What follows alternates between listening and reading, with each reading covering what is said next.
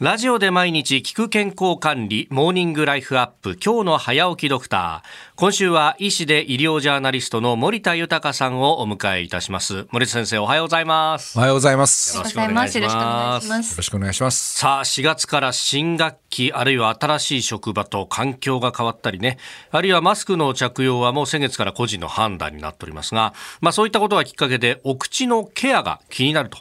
いうようになった方もいらっしゃるんじゃないでしょうか。で、今週はその口の中の健康を保つコツ、オーラルケアについて伺ってまいりますが、え、まずはこうしたことが必要な理由について教えてください。歯周病や虫歯のリスクは加齢とともに高まっていきますので、まあ、これがですね介護の必要性や死亡リスクを高めることに結びつくということも分かってきたんですね。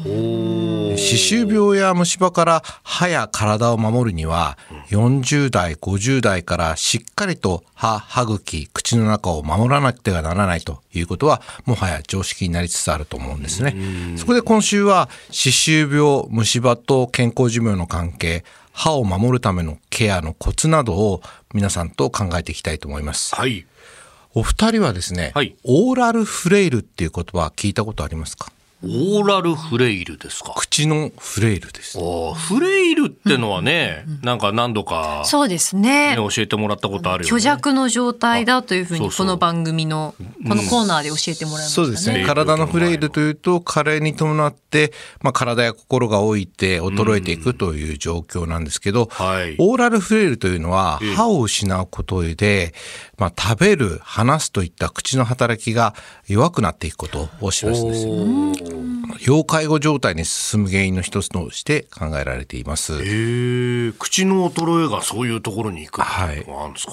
2017年にですね柏市の高齢者2011人を対象とした研究で、はい、自分の歯の数が20本以下だったり、はい、噛む力や嚥下機能が衰えた、まあ、いわゆるこのオーラルフレイルに該当する人たちを調べたところですね、はい、そうでない正常な人よりか4年後の死亡リスクが2.1倍にもなっていたといった研究報告があるんですね。2.1倍。2.1倍。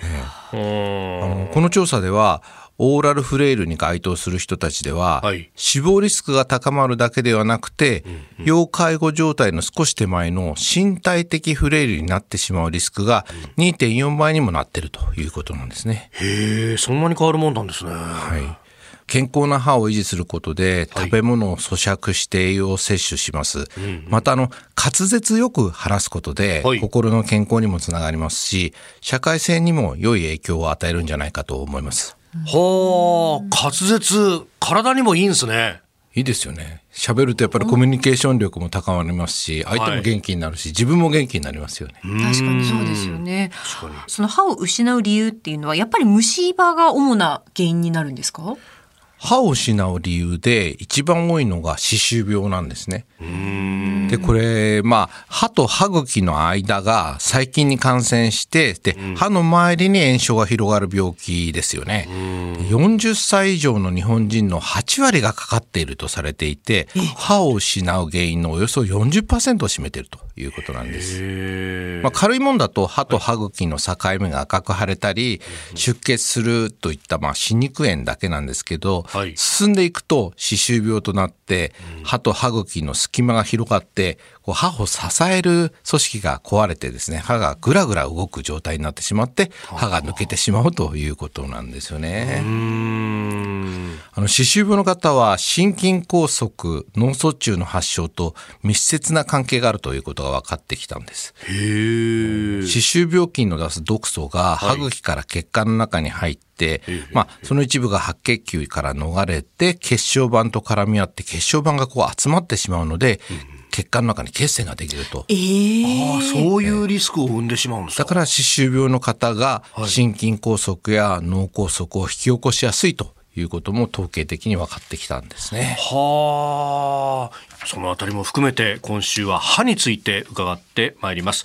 えー、医師で医療ジャーナリスト森田豊さんでした。先生、明日もよろしくお願いいたします。よろしくお願いします。